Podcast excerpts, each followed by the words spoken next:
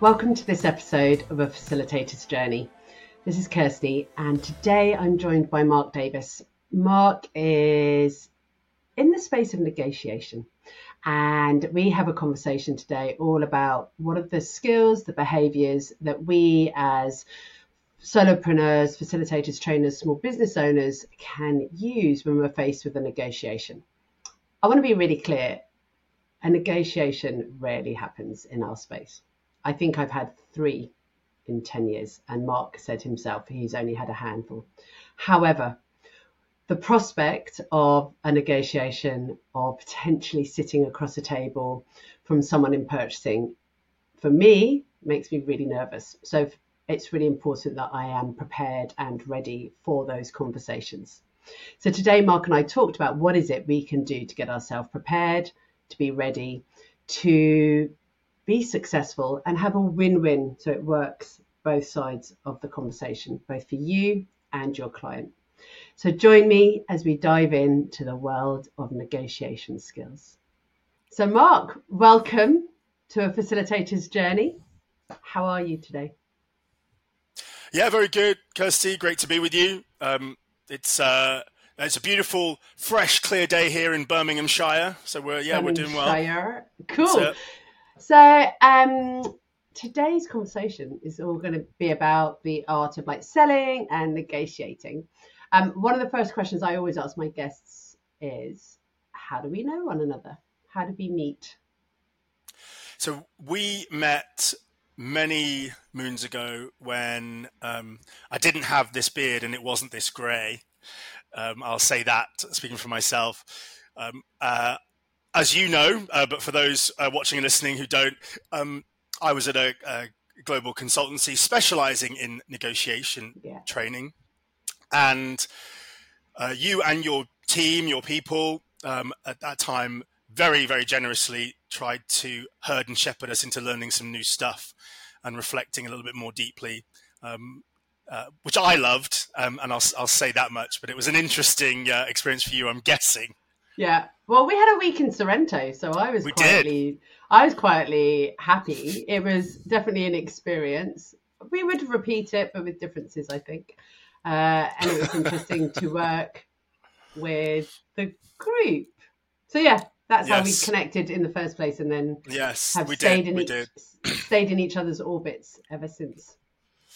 We have. No, I loved it, and your approach and style, appealed to me. And yes, Sorrento was lovely. Not bad sailor as well, as I remember, if I remember rightly. Did you have a go at that? Yeah, we did. We had a good time sailing. Oh, good memory.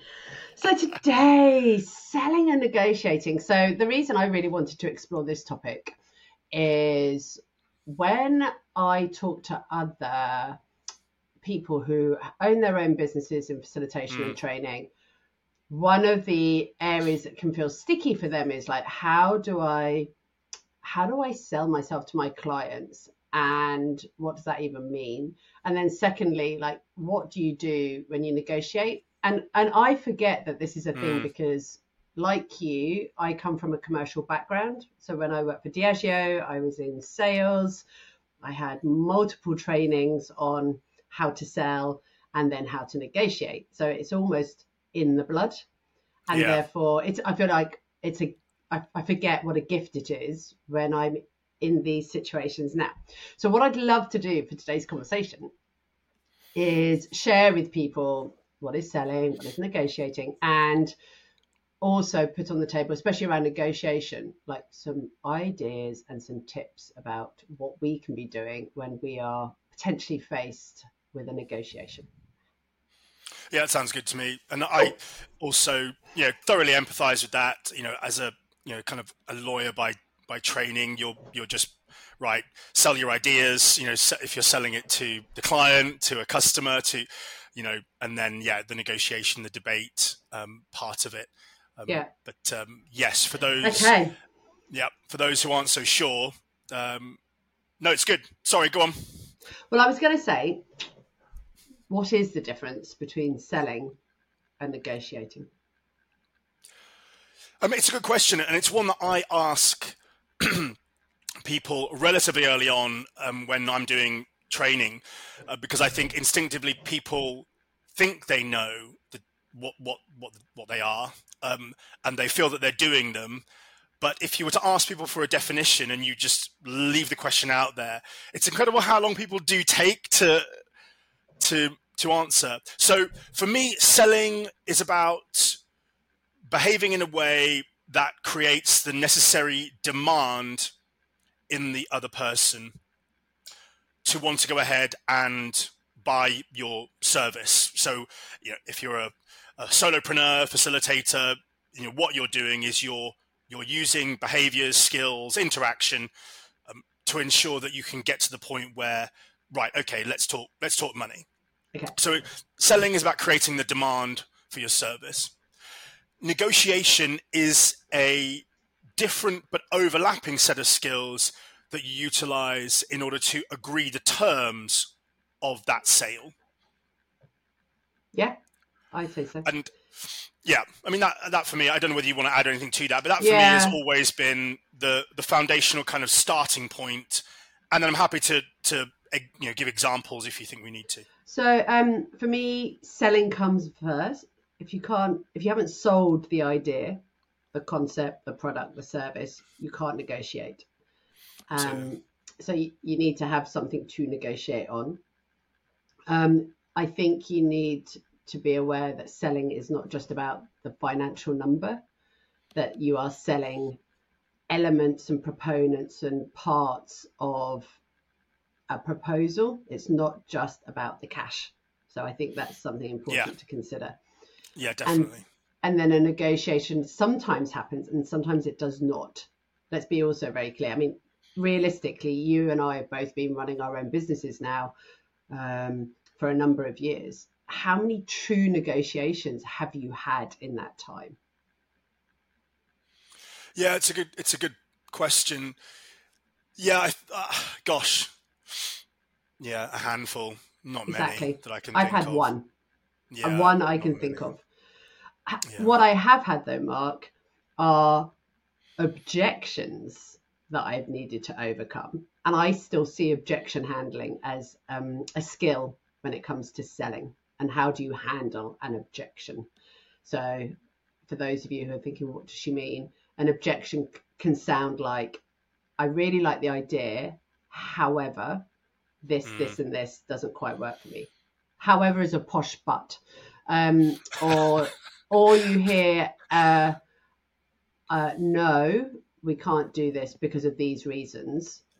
Actually, when you hear the no, that is still potentially a yes, because they've told you why they can't do something, so you can then inquire. But we can come to that a bit later. But I think it's more about objection handling. So let's talk about selling first. Quick one. What is some of the language of selling when we're selling something? Like, what are we doing? How do we do it?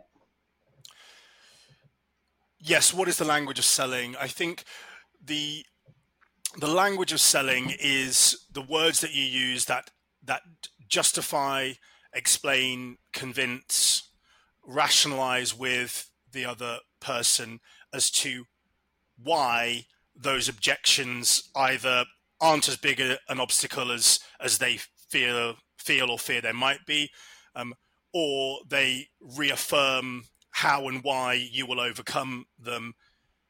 Because what the person's looking for, obviously, is a net gain in engaging with you, as opposed to either not engaging with you at all or utilizing the services of somebody else. Yeah. So what you're trying to do, you know, is follow, I believe, a more question-based approach to a conversation, and primarily being led by wanting to gather insight. Because I think the other thing to acknowledge, Kirsty, is even for them to be on the phone with you, in a room with you, on the call with you, you've already achieved a certain, you know, latent level of interest. Yeah. So I you know, that usually we're already selling something or another version of something that already exists or that the person's already aware of. Absolutely. And I think you just said something there. It's a question-based approach. So I'd like to really encourage people, if you're asked to go into a conversation with a potential client. And even if they use the word pitch, please don't dive into creating a really big PowerPoint deck. Yeah. Please spend the time thinking, what is the outcome I want to achieve from this conversation? And what are the questions I need to ask?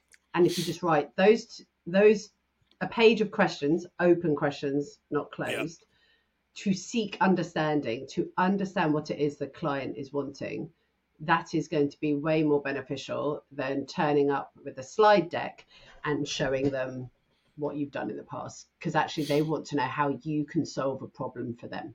That's my perception, and that's how I've always operated. Totally. Totally. I echo that completely. You know, you can dive in and you can have all the stats and the data and the numbers, but, you know, you without even knowing it, you could be doing yourself a complete disservice because they have you've no idea. And actually, that act in and of itself, to be so assumptive, will probably distance you from them, or have them distance themselves from you. Right from the get-go. You know, there's nothing worse than that. Absolutely. And I think in that initial couple of conversations you're having with someone is you're asking the questions to understand their needs, their wants, their desires, so that you can then propose a solution or propose some ideas of how what you could do to help them. I think that's the first thing. Yeah, so spot on. Let's fast forward. Let's imagine you have been invited to write a proposal and for a particular series of workshops. And they've come back to you and said, yes, Mark, all of that sounds really interesting, except ... around price or around the recommendations that you're making. Or even more extreme, we need you to go and talk to purchasing because of the value of this proposal. You could argue as soon as purchasing get involved, it can feel like a negotiation because of what they represent. Yes. So for those who haven't had the joys of working with purchasing, I find purchasing get involved when the value of the piece of work is over a certain number, and it's often for certain companies over the £100,000 mark. And I've noticed it. It can be 50k in other instances. What's it like to deal with purchasing from your perspective? Well, the first thing I would say is well done. Like, to get to that, whoever, you know, if you get to that stage, sort of take it as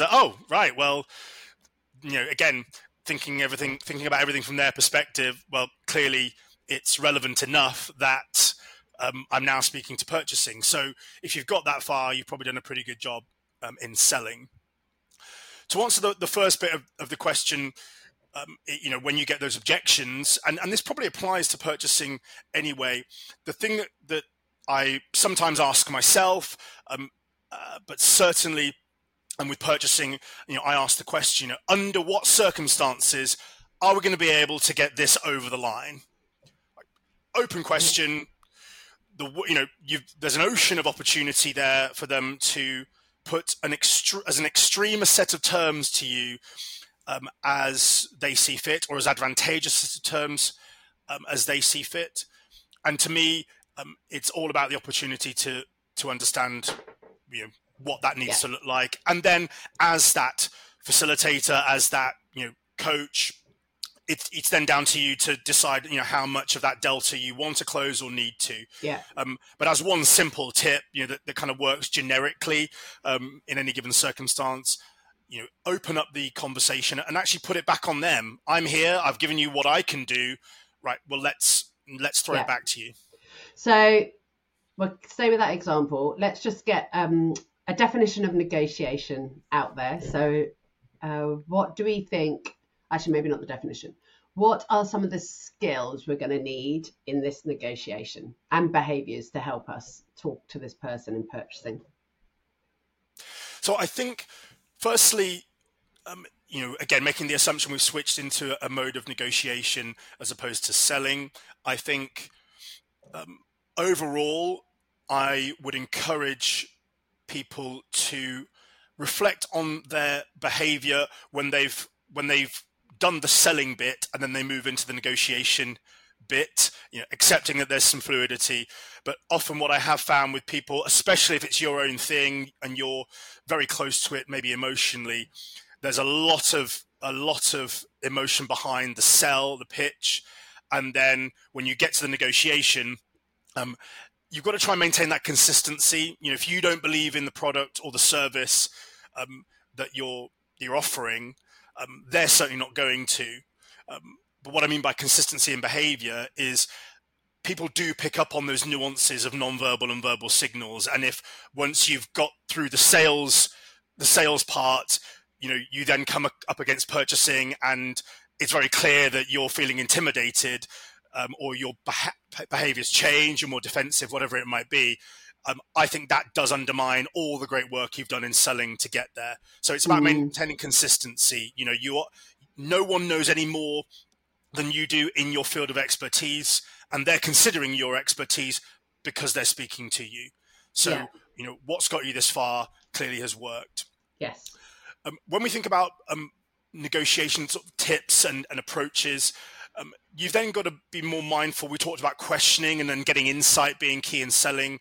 I think then once you've got parameters with which you're working and it's clear, you then move into negotiation, and you're then testing and stress testing the relative value of those parameters. And so there may be statements that you would make in a negotiation that might be questions in a sell. You know, would you be willing to agree to terms of X?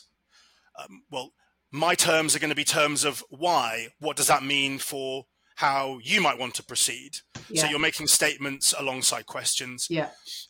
I do think also being brave enough, if you haven't already, to restate your position, because sometimes, again, purchasing, if we think about that as a tactic, it is a tactic. It is them attempting to reset.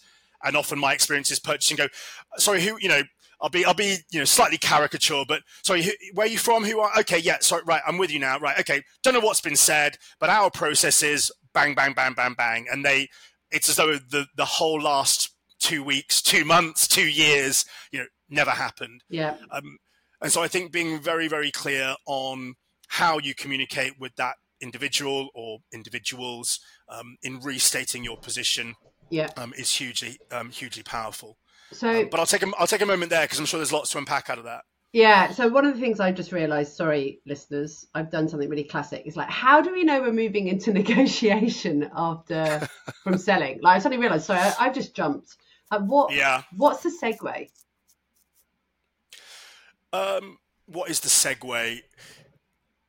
I think once you get into a place where you, and this again is horses for courses, but I think once you've got to a place where you are as prepared with the information and insight as you can reasonably be. And one caveat I'll put out there for your listeners and viewers is nothing means anything in this world without a timeline. So whether you take ownership of it or they do, there isn't really a sell or negotiation unless there's a time horizon that's been established, even if it's just internally for you, because that is what ignites the will to act on their side and for you. Okay. So I put that out there. I think when the negotiation commences, once you anchor your perspective on all of the variables that are at play. And, you know, the proverbial sort of starting point, you know, is, okay, thank, you know, taking the hypothetical, you know, great to be with you with you here, you know, and purchasing are on the call. So to restate, where I understand we are at is that the following would apply for the course of the contract, with these terms, this cadence, et cetera, et cetera, et cetera. I think it's even before then, though. So I think the client, I think the client have said to you, we want you to do what we want you to do. Right. Yeah. Posh, but however, the terms that you want to do it on don't work for us. They would never say it like that. They'd just be like a pushback. Yeah. And then you would probably seek to understand what that pushback is. And then what you may get to is this point where you're like, these are my terms of what I've recommended from a price, a number of workshops, the ingredients that I'm going to put forward. Mm-hmm. But then the client says, I'm interested, I want that, but there's some things that aren't working for me. And even if you try to overcome the objection, I still can't come to an agreement. So there is the arena, whatever you want to call it, there is the gap. That for me is when, right, okay, you still want it, but we need to now get into the nitty gritty and into the detail. Yeah. That to me that's good. Signals, oh, okay, we've moved into a different phase. And it can be triggered, as we said, like purchasing suddenly rock up because of that's how the individuals work. So I think for listeners, if you find yourself in that situation, you want to understand what their perspective is. So what are they saying yes to? What are they saying no to? And almost tick it off on your proposal. And then you can identify, okay, it's these three things that we're still stuck on that we need to work through. And it can be a price and the financials, but it could be other variables as well. It could be timeline. It could be what you are creating in terms of the content. It could be the number of people attending a workshop for a certain price. So it's, for me, that's where the conversation of negotiation starts. Yeah, and I would, you saying that and me acknowledging, I think you're right. It is even before you get to that stage, because again, it's crazy isn't it, how instinctive it is. There's so many assumptions made to get to what I was talking about. I think in the mind of the person that you're dealing with, you've got to be as clear as you can that you feel that the need for your service has been established in their minds. Yeah. And if you're at that point, okay, well then let's see how we can realize that situation. So, because I think one of the things I think is linked to that, and we may come on to this, is if you're not sure what, as a facilitator or a coach or trainer, what pain point it is that you're solving, even before you sort of speak to someone, then you're also not going to know when you've arrived at the point of a sale being made, because you've got to be really clear on the solution that you're offering in the first instance, and then it is often for them to decide. It's never going to be 100% of what I need, but is it? If 70 is the threshold, do you reach that? Is it? That's. And I think you discover the pain point through your questioning in those initial conversations. You have to ask questions. You can't make assumptions. So let's go back to our fictitious situation. I know I've got to go into a negotiation. What do I prepare before I go? You need to do some preparation. You cannot wing this, people. There is a bit of preparation and forethought that's required. What are some of the things you encourage people to think about and prepare? Firstly, as I've mentioned, a timeline, and I would even go back a step. What you know, and so focusing on yourself too much in the preparation, I think, is also it's a natural instinct. The number I need, the number of workshops, when I need them. Acknowledging all of that, the preparation really is in testing the assumptions, the biases, the perspectives that you think they have about the value proposition that you're bringing. So firstly, for me, again, nothing means anything without a timeline. So you want to establish, as probably the biggest lever in negotiation, how is and if will time be a factor, not only for when the negotiation or the work, will commence, but the cadence of it, the time of year, all these sorts of things factor in to time. And I've listed quite a few there that actually have a lot of depth behind them. The second thing that I would, I encourage, it is about knowing the actors, as in the people involved. And what do I mean by that? I think, who they are as individuals, the personalities, but just as importantly, do you have a sense of what type of culture they operate in? And one example of this that I mean is, so I once did some consulting work for someone, and they were dealing with a family-owned travel retail business.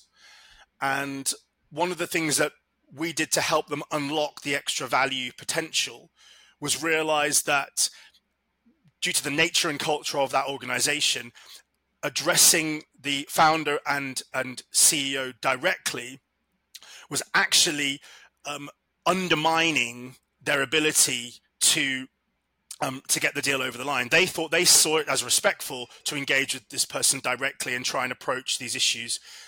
But culturally, they did not want to be engaged with directly, publicly in the meeting, in order to have to negotiate. They've, again, no judgment on it. That's how they wanted to do it. So think about the culture. Who is it that we are going to be engaging with? And who are the figures that have the authority? Who are the figures that have the influence over the decision makers? Because that allows you also to hone how you focus your time and energy, And I suppose to round it out with a third thing, I think unless you're really clear on what you don't want to have happen, you might end up there. So I think you've also got to be prepared to be mindful of the things that you're going to say no to. As much as you might want the business, and as much as you wish you'd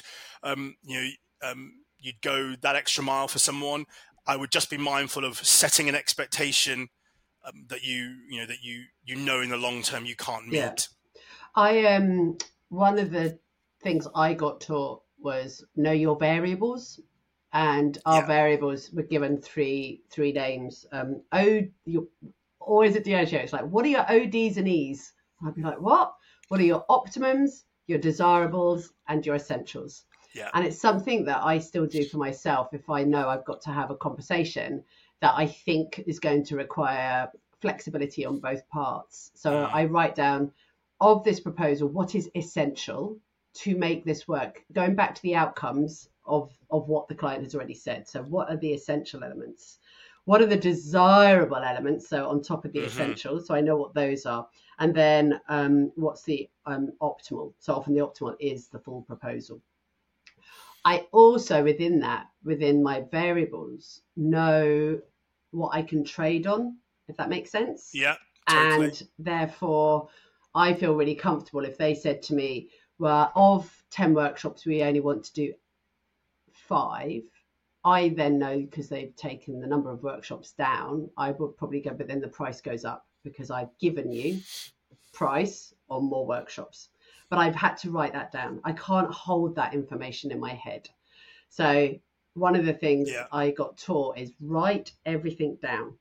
Oh, yeah. Have it written, like the questions you want to ask, your variables, information about the people, like you just said. What am I saying no to? What am I saying yes to?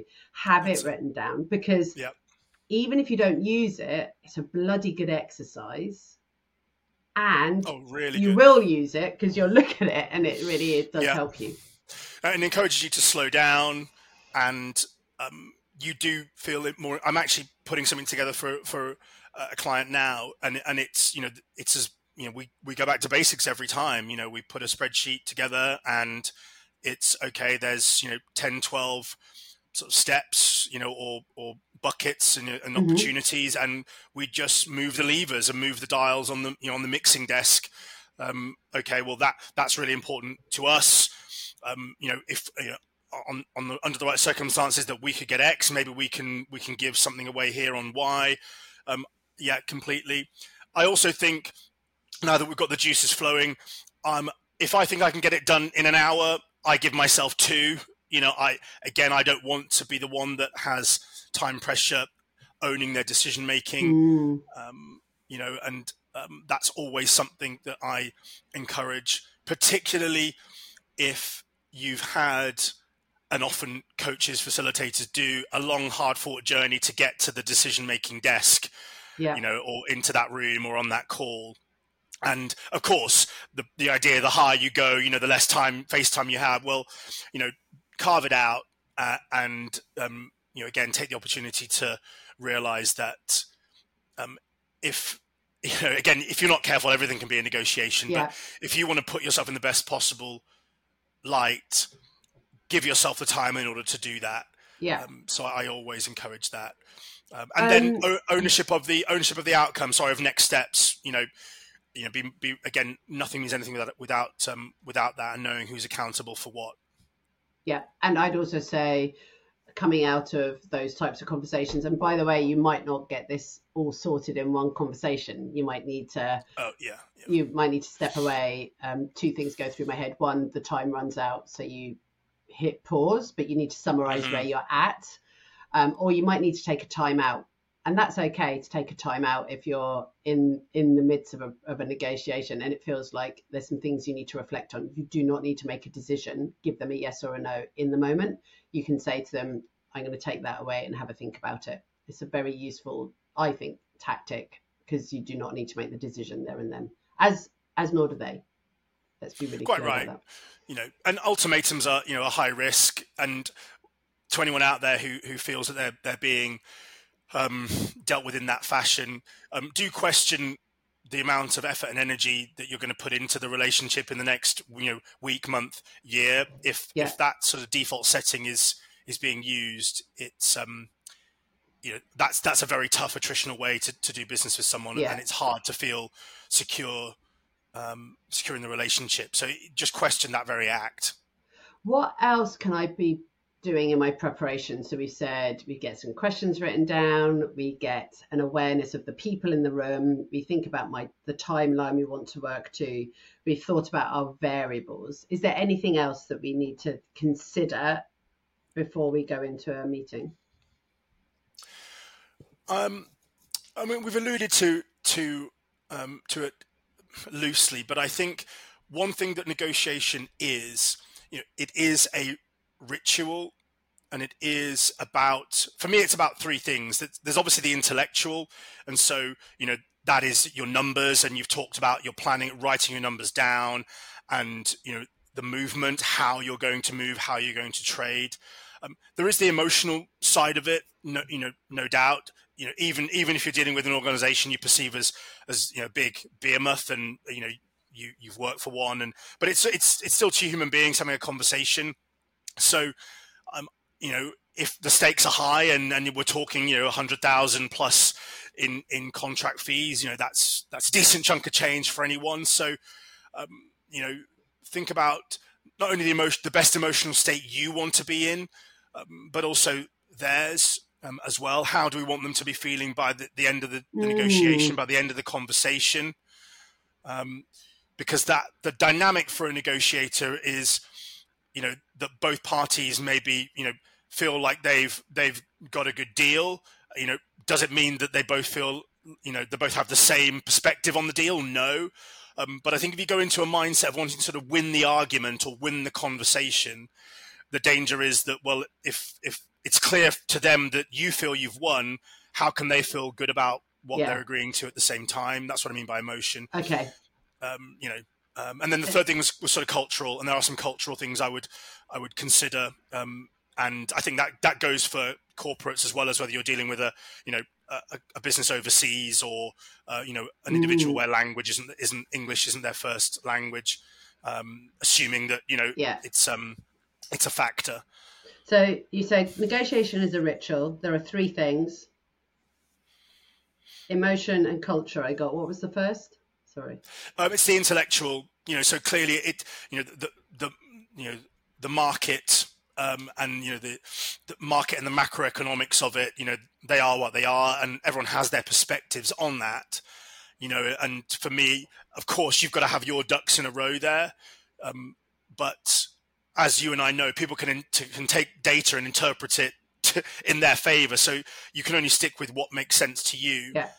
And that does lead into the emotional part about me trying not to win the argument. You've got your perspective on, you know, what number of workshops make sense, the capacity for delivery, you know, why in-person is better than virtual, you know, et cetera, et cetera. You shouldn't expect to win on every single point, but you do need to be able to robustly, you know, defend and explain those figures if needs be. Absolutely. So those are the three, sort of the three elements of intellect that I'm nice of competency I'm referring to. Thank you. And then the other thing I'd say is, before you go in, if you know it's going to be a negotiation, is practice. Like, go and find someone to do a dry run with. Like, it really helps to practice these conversations out aloud versus just internalizing them, because you can hear your own responses, feel your own emotional responses to the situation. Yeah. So I think practice really helps. I think that's good. And even if you haven't got someone who can spare that time, even now, still, before I will present, now and again, it pays to record yourself, your cadence, oh my gosh, my voice went up there, and you'll see things on the screen after a while. You let the recording go and as you're delivering and you can pick out things as well. That's another one that absolutely works. So a question I have is, it'd be really, I find that I get nervous about these things because I don't have the right language. So I just wondered if there were any questions and statements or language that you have noticed that people consistently use that would be really useful for our listeners to have in their back pocket. I just wonder if we could come up with some. You mean as regard to how they frame their proposals? Like the questions they need to be asking as they go in, how they frame the statement piece, if either knew. Again, something that's innate for us. Can we go through a couple of those? Let's do questions first. Any good questions that you would always recommend asking or using? One question that I ask, and this is particularly, again, depending on the size of the business or the person, you may be dealing with an owner-operator, or maybe it's someone in loan development or commercial. They'll all have a different perspective on what the priorities are for the business. And so a question I always ask is, where do you see this fitting in the overall strategic picture for the business in 2024? Yeah. Because there are, in my view, experience tells me there's sort of 5 layers of perspective on the return on investment, and you've got to find out where you are in that pecking order. Are you a business priority, which I would say is priority 1. Are you a regional strategic priority? Is it something that's really about performance? And that's one level. Is it about learning, and it's a learning priority, or is it about the emotional state of the team, of the individuals, of the leaders, of the management, and understand which bucket or how high up that hierarchy your services feature, because sometimes you can misplace your own. We do. I mean, we our own level of importance. If you're at tier 3, which is performance, then great, but that still may mean that in a calendar year or in terms of priority, they're going to get to you late on in a year, or it still might be in the maybe bucket, because there are other things that are more pressing in their minds. So without over elaborating on that, that kind of question of where are we in terms of a priority, that's always a good question. Yeah. One thing that I do think is always worth asking is, how have you arrived at the decision that there is a need for this solution? And the reason that you want to ask that is, there are those individuals who love all sorts of learning development and will soak up any opportunity that you're bringing to them as a facilitator or as a coach. Mm-hmm. And will dive into the workshop and be engaged. There are the vast majority who are probably somewhere in between don't want to be here and super keen. And then there are those that, I've been doing this 20 years, like, why do I need to think about listening again? And you want to get a sense check of whether the person you're speaking with has decided that it's going to happen to the team and to the workforce, irrespective of their feelings about it, or they've been given permission and have been allowed to implement this solution on their team. Nice. And you've got you've got different mindsets, and it helps you as a coach, facilitator, not only is that a point of leverage for the negotiation, but also you can better manage the outcomes, the situation. Yeah, that's a good one. Third one, is there a third question that you find useful? A third question, begin with the end in mind. So if we were to have a very successful implementation and embedding of what we're going to put together, could you describe that for me, please? And would you be asking these questions? Because they're the sort of questions that I ask in the pre-sell even, and I'm asking that. Do you sometimes bring this back in if we're going into the negotiation to reset the arena? I do, depending on the level of time that's passed from what you've mentioned to being where we are now. Certainly, I would do, if there's extra players that have come into the, stakeholders have come into the arena, the budget's changed. It's never ever hurt the situation to restate that, because I think also a lot of assumptions can be made, from one week to the next. Nice. And that way also, just as you're about to dive into the negotiation proper, let's make sure that the goalposts haven't moved for whatever reason. And that actually makes me then think of another piece of language when you're going into the negotiation as well, is let's summarize where we're at. So the use of summaries, but using language like, so my understanding of where we are at right now is, and then I would have a list. I'd be really curious to hear your understanding of where we are at right now. So everyone has equal opportunity, no assumptions are being made, but we all get to state where we are at. Yeah, and I think that allows for clarity on both sides. What you're looking for, in the sort of example we've been using is that, purchasing summarize where they're at, you're not trying to win the argument. You summarize where you're at. Okay. Where are we aligned?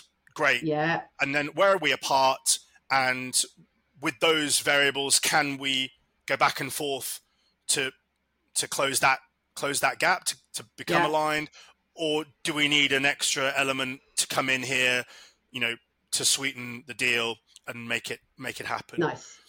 Love this. Yeah. Okay, next bit I just want to do is some of this, the statement language that potentially we would comfortably use as you've moved through the conversations. We've done the questions, we've done some understanding, I'm here, you're there. We've identified the three things that need to be worked upon. And this is now the time, I think, where you put your cards on the table and you go, so what kind of language can we use? The language that I find works best is to make the it's almost like an assumptive statement that you're looking for affirmation for. Okay. So for example, so what I've heard we are going to do is A, B, C, and D. Yeah. And again, if you're particularly attuned to it, what does help to connect is, use language back to them. Okay, so what I've heard there is that you feel and we feel that A, B, C, and D is the way to go. So using their language is really important as well, their words. Yeah. I'm also hearing the word we. So definitely jointness, but also take ownership for when it's like, I have heard that we will. So I think that's important versus just straight. So we've agreed we're going to do this. Maybe we haven't, but this is what I have heard. Okay, Mark, one final tip for the team. What else would you suggest? Yeah, I think the last one, and this is for the solopreneurs out there, or facilitators, and maybe it's their own business and they're doing a lot of the heavy lifting. Do consider, for particularly those bigger negotiations, whether you want to bring a partner into a buddy into the negotiation. Maybe they're just taking the notes and doing nothing else. Obviously making sure that the other party is comfortable with that, or explaining it beforehand so that it doesn't come as a surprise. But I think even just being able to offload one bit of, you know, cognition to somebody else can really help with not only confidence, but also you've got another set of eyes and ears to help you really gather as good a perspective as possible on what's going on. And then obviously afterwards, like, well, what just happened? And some people might be sitting there now going, yeah, but I use an AI tool to like write things down and to notice. But I think there is something about having a human in that space with you that just helps. I've actually done a negotiation before where I have my wonderful business wife, Sian, and she was sitting off camera and she was almost like metaphorically holding my hands, but she was just in my energy space, which really helped me. Because we'd practiced the conversation beforehand, but she just sat there to do exactly that, by the way, to listen to everything, not to contribute. That's why she was off camera. But it was just super helpful for me that she picked up things. And every now and then, admittedly, she would send me a little post-it note across the table. But that helped me. That really, she's a pro. She is a negotiator. That is her one of her sweet spots. She's an ex-commercial director, so I trusted her. Yeah, that's great. That, and exactly that. And sometimes people who are completely sort of removed from the stakes emotionally as well, you know, someone commercially astute like that is fantastic, but also just emotionally, you know, kind of removed. But I think the last thing I would say, and it did pop into my head, you know, sometimes to sense check where people are and if they're on the same page, you know, you might want to ask, you know, well, have we given up on this as an idea? You know, and, you know, it's a yes or no. You know, obviously what you're looking for is a no if it's important to you, but I think it's another way of offering a binary yes, no in the right circumstances. Yeah. You know, some people say closed questions can be dangerous, but in the right circumstance, you want to know one way or the other whether it's going to happen. And I think sometimes a binary question is helpful. Yes. On the subject of closed questions, I think they can be used, when they're used intentionally, they can be used really well. But they need to be intentional rather than just part of your everyday lexicon. Yeah, yeah. Use sparingly. Yeah, but we can go on. That's another subject altogether. Mark, thank you for today. Now, before you go, pleasure. I do some quick fire questions to my guests. And I've got some for you. Okay. What advice would you give to someone who's starting out in their business? Just their coming into this world of facilitation and training, any advice? Spend more time than you think you should focusing on the purity of your expertise. Whoa, what does that mean to you? From my own experience, I think there's so much noise out there, and by that I mean socials and attention for eyeballs. You know, I went away for a couple of years, some by design, some intentionally, but over that time worked on, you know, if I'm coming back into the marketplace, I've got to have a really clear message. And I don't mean marketing, I just mean conversations, you know, where people, well, why you as opposed to somebody else? Okay. And I think there's just, you know, do your best not to be derivative, focus on the purity of your expertise and allow that to stand out and do the work for you. Nice. Who do you follow in social media land that you think others should too?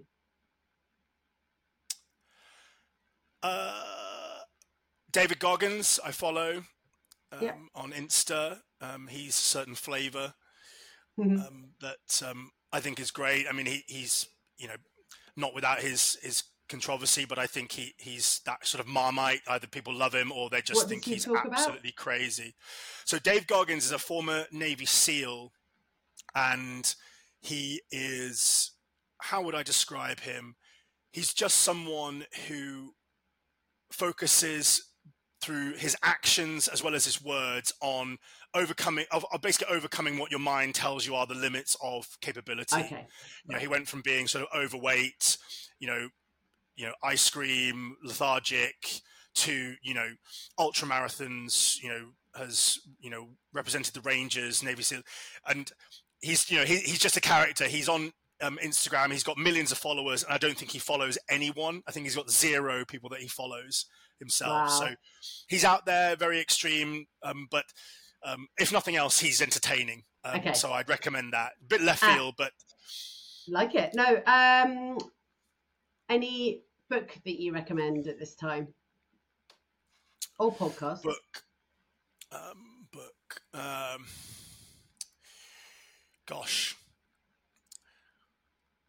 I tell you the podcast that I listen to that I do enjoy, Diary of a CEO, Stephen Bartlett. That's really good. And actually books, I'm thinking I've got some here. Malcolm Gladwell, Outliers. Love his books. If you've never discovered Malcolm Gladwell, I'd just say all his books, Tipping Point, Outliers. Oh my gosh, what were the other ones? I always learned something when I read those, and I read those a lot when I first started out. It just gave me some ideas and just some perspective. Final question. How have you invested either in yourself or your business to help you move forward? I have made it a priority to make time for my own physical health and mental health. So, I will get outside and I will run, or do some exercise of some kind, like every single day. Yeah. Because I think it can be a very lonely place. So, I get my hit in by getting away from screens, and, as you know, Kirsty, like consistency is key. And it's just, if I could, I'm sure most people, if you're going to go down this road and do it, it does take every sinew. Yeah. So I've prioritized, that time where I completely disconnect, and it's non-negotiable. Speaking about those non-negotiables, that's one of those things that I've just been kinder to myself about doing. Mark, thank you so much for being my guest today. It's been an absolute pleasure to talk to you. And if people want to find you, how do they find you? Where do they find you? How do they find me? LinkedIn is where I tend to make most noise. And the URL, it's / Culture Navigator on LinkedIn. That would be the best place to find me. Okay. And go from there. But I'm always around. And Kirsty, it's been a pleasure. Thanks so much. I'm loving what you're doing as well. It's great. I do love the pod. Thanks, mate. It's come out nicely. Brilliant. Thank you for your time. Alrighty. I'll see you soon. Again. Bye. Bye.